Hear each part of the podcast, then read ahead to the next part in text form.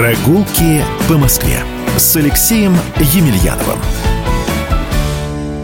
Добрый день, дорогие друзья. Это проект «Прогулки по Москве» и с вами я, Алексей Емельянов, руководитель Департамента культурного наследия города Москвы. Москва – исторический город, на территории которого расположено более 8,5 тысяч объектов культурного наследия. Но может сложиться впечатление, что все эти объекты расположены исключительно в историческом центре.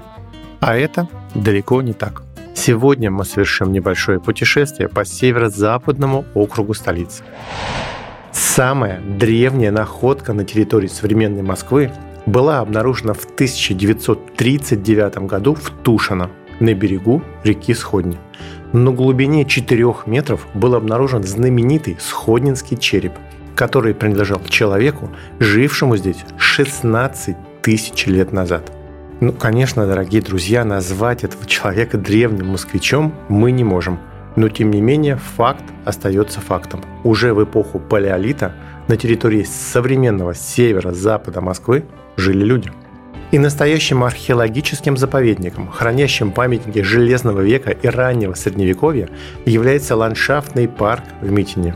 Именно тут были обнаружены свидетельства жизни славянских племен, возникших еще в VII веке до нашей эры.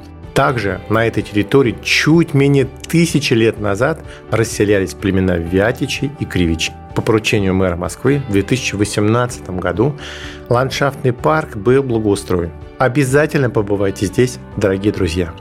Кроме того, безусловно, территория северо-западного округа известна своими природными территориями и заповедными уголками.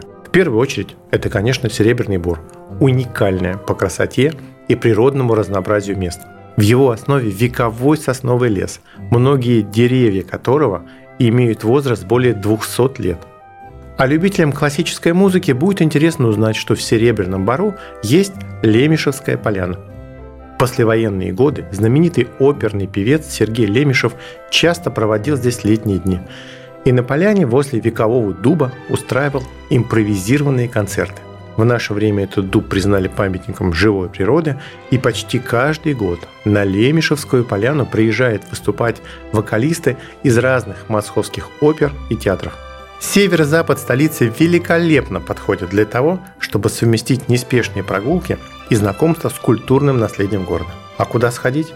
Выбор за вами – я рассказал вам лишь о малой части мест с интересной историей на северо-западе Москвы. Желаю вам ярких впечатлений от прогулок. До новой встречи. Ваш Алексей Емельянов. Прогулки по Москве. Проект создан при поддержке Департамента культурного наследия города Москвы.